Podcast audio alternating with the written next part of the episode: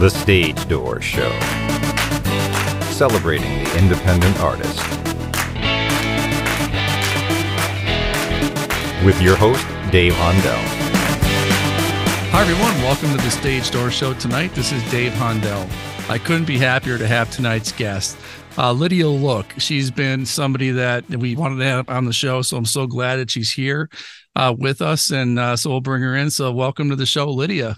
Hello, Dave. How are you?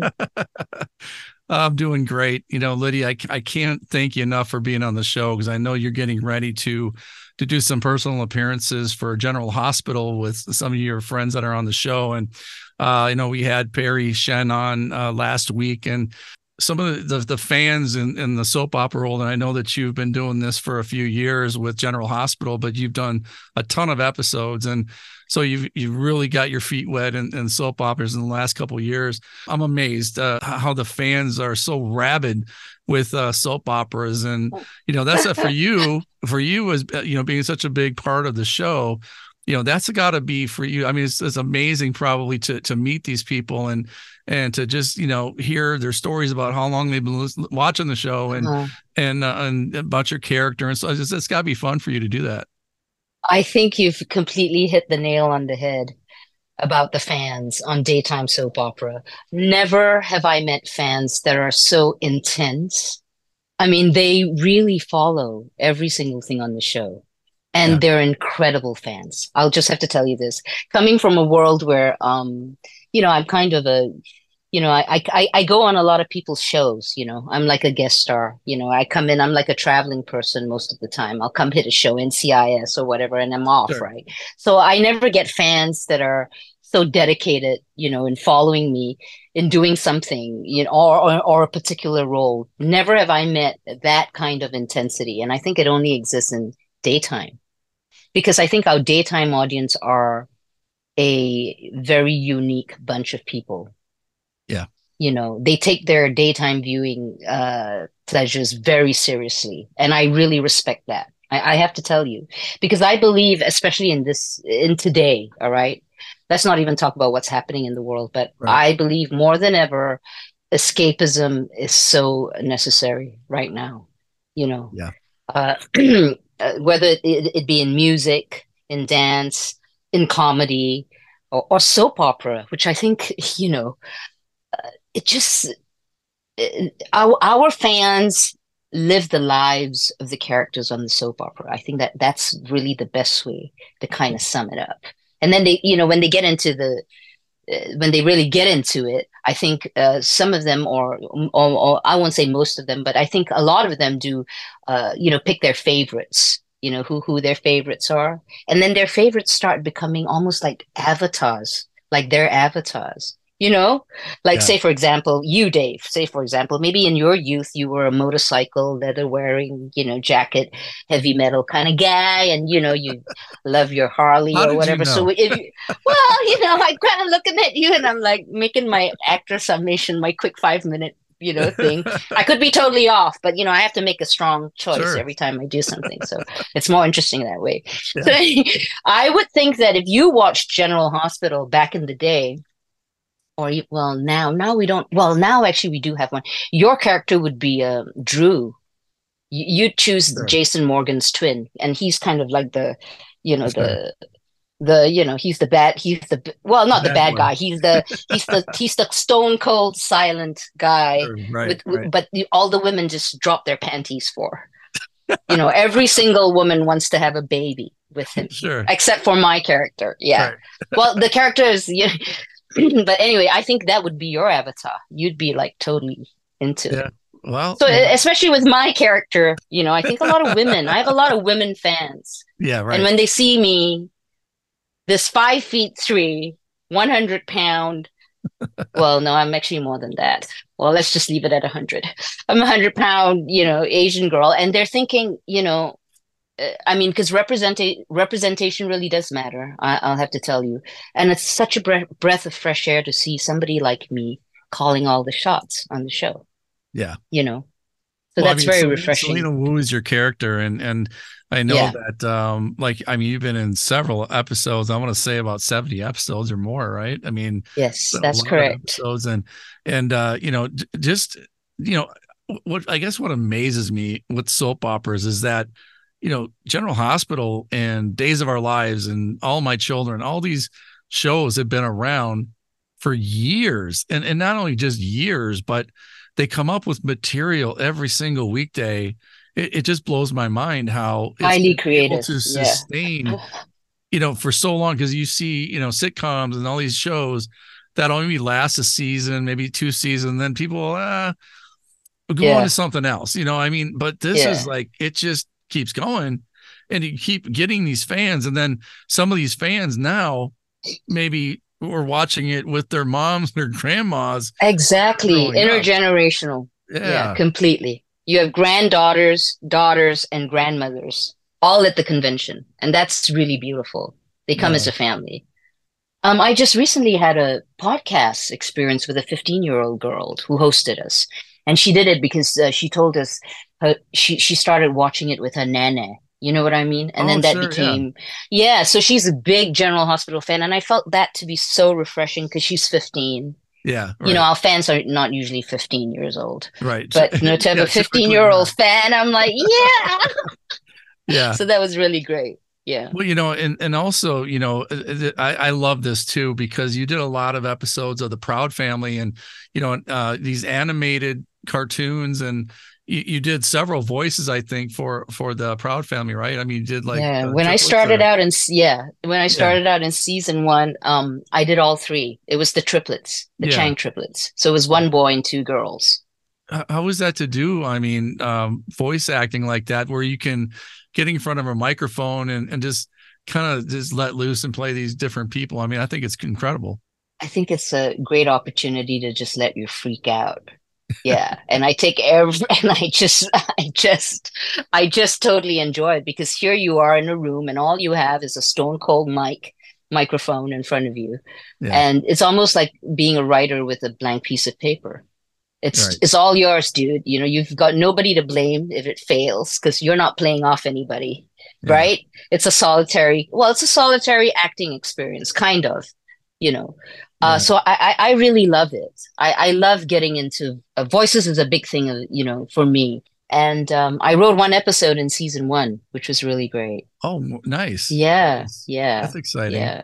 So how, how does that process work when because I know a lot of you know actors become writers and uh, sometimes they write first act you know second but how does that how, how do you get um, commissioned I guess to do to write for an episode how does that process work like that for our listeners Actually, for me on the Proud Family, what really happened was, I mean, I don't know if you know, I also have a life uh, as a writer.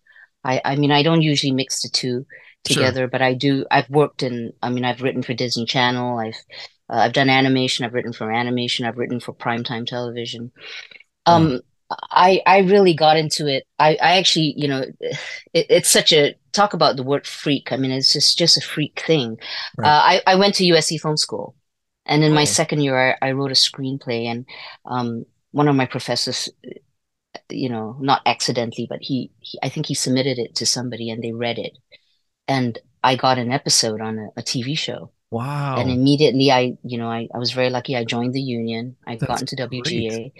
Um, if we want to talk a little bit about how I got the episode, uh, we can dig a little deeper into that, but it gets a little bit, uh, well, why not? Since we're talking about absolutely we're talking about everything. about Yeah, so uh, it's uh, it's great that I I mean I was really sh I, I think um I was really shocked that my freelance episode or my freelance script was able to garner me something uh, you know a job like this and I was Right. very young at that time I think I was still actually in USC Film School wow I didn't know anything. I didn't have an agent. I, you know, I, I, re- I just really didn't know anybody. Right. Uh, but I think actually ignorance is, is truly bliss in a way. Because I think had I known really what the obstacles were ahead of me, I wouldn't even have tried. yeah I just wrote a screenplay that I, you know, was very dear to my heart that, uh, that actually got me a lot of attention in the business. Because when it went out, it got me this episode for television and it got me, um, uh, a deal with Samuel Goldwyn for a while.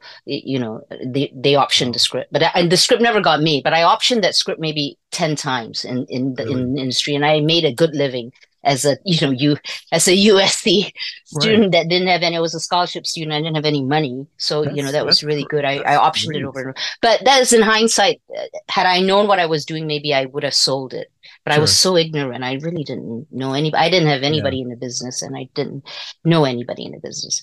Yeah. Um, at that time in the business, I think I also lucked out because I think the business was starting to change a little bit, and um, I think the the powers that were on that show decided that they were going to make representation a little bit more, uh, Yeah. you know, in the forefront. And so they had an episode that took place in Chinatown.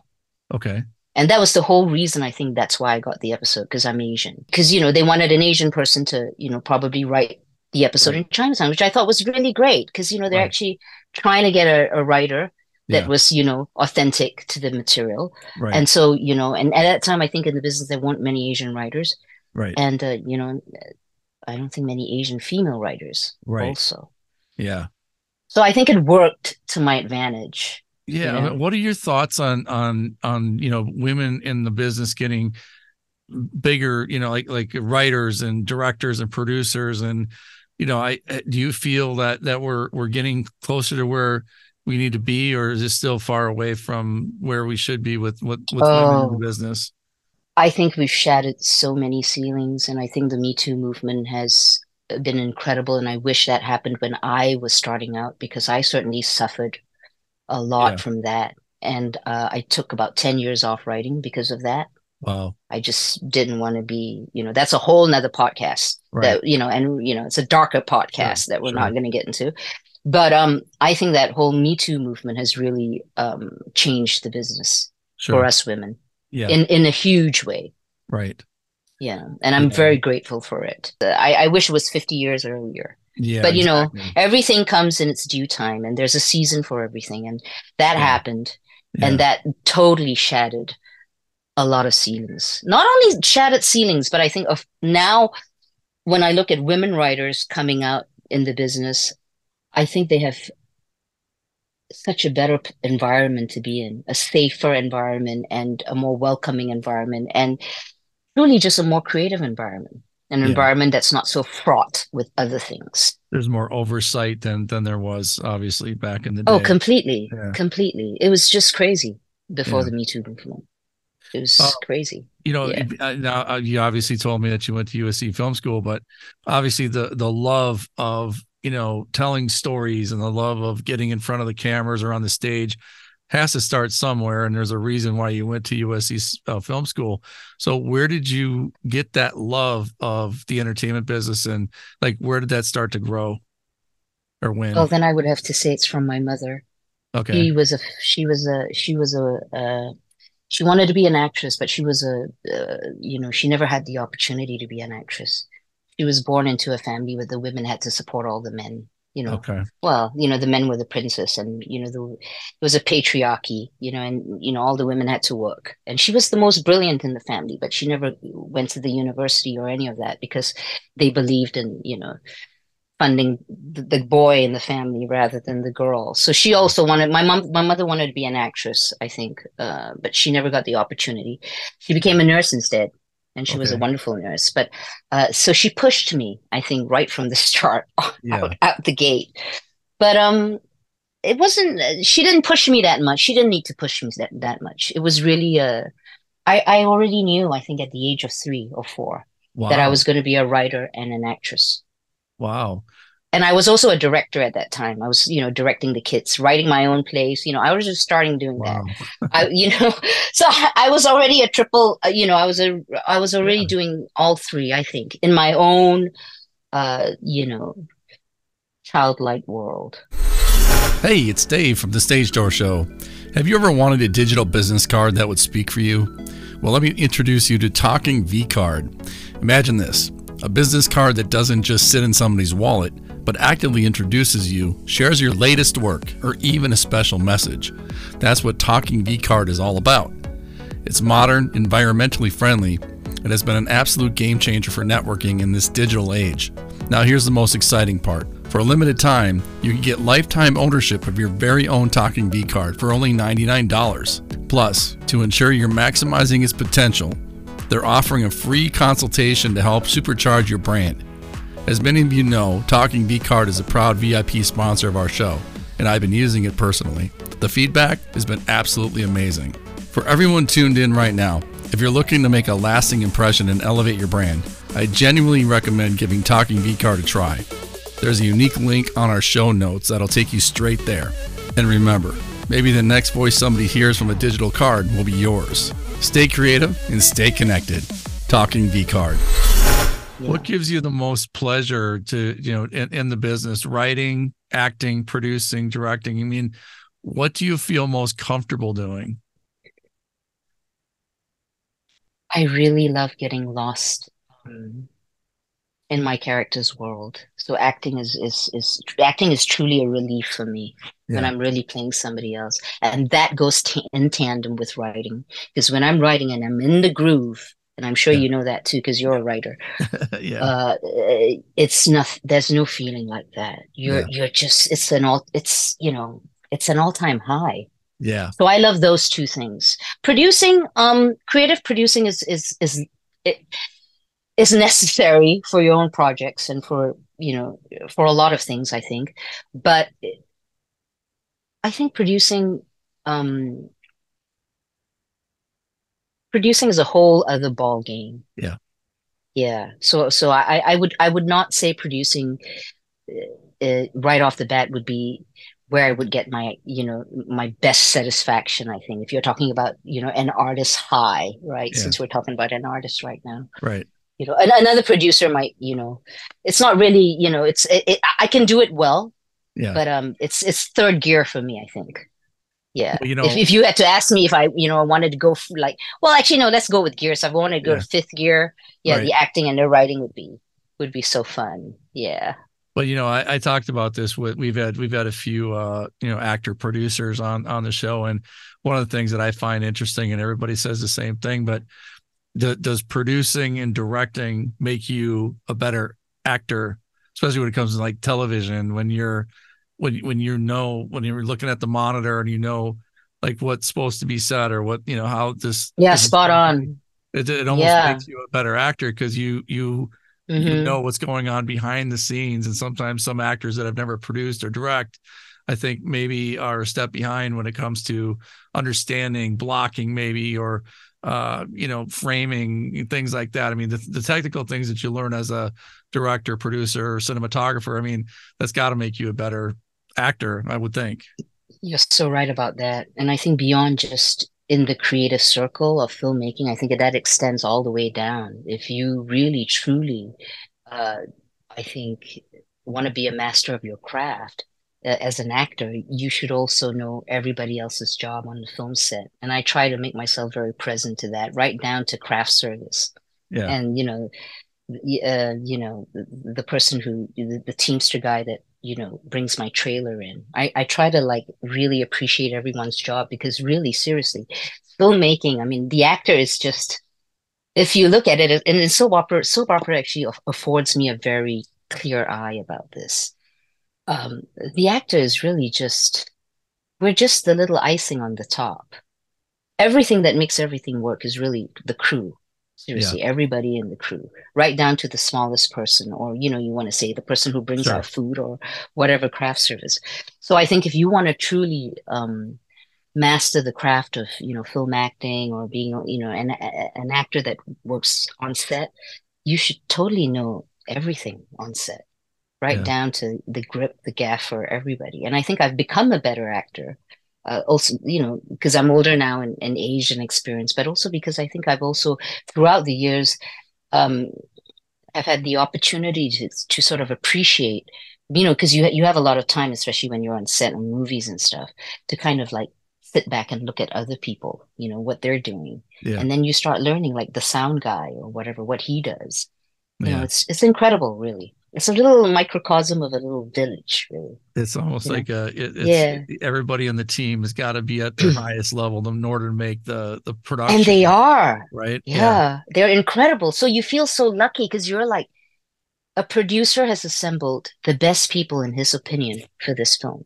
And Yeah. these people are all magic crazy. I call Yeah. them magic crazy, right? It's each in their own, you know, capacity, whatever they're doing. And can you imagine people with such high vibrations coming together, Right. making something? It's incredible. It's almost like It's like making music. Yeah, it's making. Yeah. So I, I just, I love the bombination. Is that's really a word for me. I love to bombinate. You know, like get in the hum of things, and there's Yeah. nothing quite like it on a set, really. Right.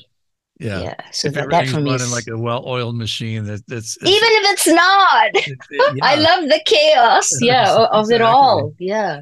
uh, you know, and, and that's for our, for our listeners, obviously, with our artists out there. I mean, um, you know, I, I always like to ask, you know, what kind of advice that you have, but I want to I want to kind of more specifically ask you your advice on the importance of treating people with respect on you know on the set no matter who they are no matter who you run into casting uh, director casting receptionist whoever what is the importance of treating people with respect in your business and and why is it important Very simply, treat others the way you'd like to be treated.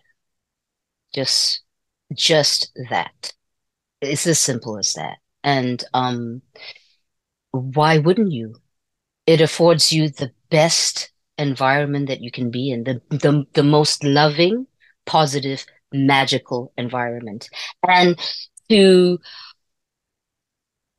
to cut to cut yourself out of that is just simply silly. That's not Yeah. a mm. smart choice, right?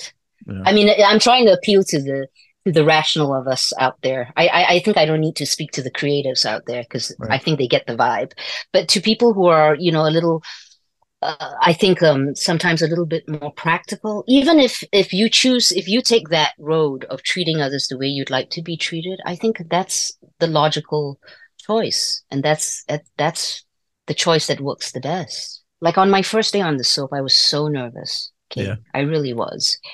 Um, I had the best people, like the uh, I had the best cast, and I'm not going to get into specifics because that's a whole nother show and it's a whole nother story. But they were so kind to me, and because of their kindness, my magic was able to rise the to the occasion. And I always remember, I always remember that yeah when I see anybody, uh, you Yeah. know, anywhere. Yeah. Always, uh, always have a kind word for somebody because it's Yeah. it's just it makes it makes everything just so much more beautiful. And Right. why wouldn't you want beautiful? I'm all for beautiful and for loving. yeah You know, seriously, it just well it's- said yeah I mean, yeah, it's as it's, simple it's, as that, it's like anything you Yeah. do it doesn't matter what industry you're in it, that's the way Be kind, be treat- kind to everyone exactly and everything. Yeah. Yeah. Um, you know, and, and the other thing I wanted to to uh, ask you is is you know you've been doing this for a lot of years, and you know what and you're, there's probably several, but what was your most challenging, um, you know, I guess uh, role that you played, and how did you overcome that challenge? Uh, you know, um, in in your in your role, whatever that would, was. Oh, wow, there have been many. But if I have to choose one, I did a film called Paper Tiger, and that was in, I think, I think it was released in 2020, uh, at the height of the pandemic. And it was an indie movie. And it was based on a true story of a, a true crime that happened in Rowland Heights, uh, right here in California, uh, about an, the story was of, of an immigrant mother. She was a widow, and um, she discovered, and her son is schizophrenic, and he's in high school, and she discovered that he uh, was going to become a school shooter, like from Oh. his journals and stuff. Sure. And at that time, the um, um, at that time the woman was also suffering from cancer. She was also terminal. So uh, it was a uh, what happened in in in the true story was on the son's birthday she took the son out for dinner and then she took the son out to a motel and then she killed him. Oh wow. Yeah. Because, you know, she was gonna, she had terminal brain cancer. So she didn't want her son, she really believed that her son was gonna, Was gonna know, do kill, yeah. murder. So uh, in her you know, mind, she it- was saving lives. So she shot him and killed him. Wow. And she was brought to trial. Um, the funny thing was, uh, the judge asked her how come she didn't kill herself. And she went in front of the judge and she told the judge that she wanted the judge to know that she she did that, that she was his mother and she was responsible for him, yeah. and that's why she did that. Oh, she died okay. like six months later after she was sentenced. Wow! But we made a movie about that story, and it was called Paper Tiger. That's interesting. And I played uh, the role of the mother. Yeah. And it was a very very small independent film talk about independent. I think it was made for very little money by a wonderful uh, uh, team. Uh, Michael Chow, uh, who was also one of the executive producers of Fruitvale Station, he was one of our executive producers. Sure. Uh, Paul Kowalski, who's a wonderful, uh, he wonderful director, directed it, and he and wrote it and directed it. And um, we had a really wonderful uh, cast and crew, and that for me was a, a real special experience because I, you know, I went through the whole gamut, yeah, uh, of the of the character, and the story was was uh, it struck a chord with me, and it was uh, yeah, uh, it it, it, uh, you know, it was a very sad story. Yeah, definitely, and I think it, it was needed to be told uh, because mental illness, I feel, especially in this society in America, it's, it's very much swept under the rug. And I've always advocated for that. My my father um, committed suicide when I was seven, and I and I don't mind talking about it. You know, and I think that uh, if we talk about more, you know, exactly, illness, the stigma is gone. Mm-hmm. Exactly, the, the, stigma is not going to stick around. So that that's one thing I like to talk about on our show. Um, so again, like you said, mental illness for all those listening out there, make sure uh, that you know you you get help if you need help and uh, you know, and uh, reach out to me and, and I can give you resources. So go onto my website and contact me if you if you need resources. Um, but uh, you know, the last thing I want to ask you, Lydia, Lydia, is is uh, when it's all said and done, what do you want your um, your legacy to be? What do you want people to walk away with when they when they hear Lydia Look? Oh my God, I I don't I I've really really um not in my sphere I've never thought about a legacy really of leaving anybody a legacy or anything.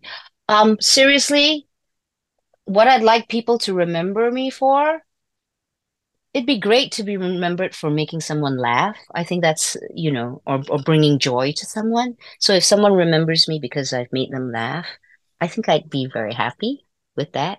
But more than that, uh, somebody who probably would would say something like, "Oh yeah, I remember her. She was real nice," or she was like, "She was real cool. We had a good time. We had a good laugh together." Or I remember her because she made me feel, you know, you know, she made me feel funny, or she made me feel, you know, she made me feel something. She made me feel something. That would be really cool.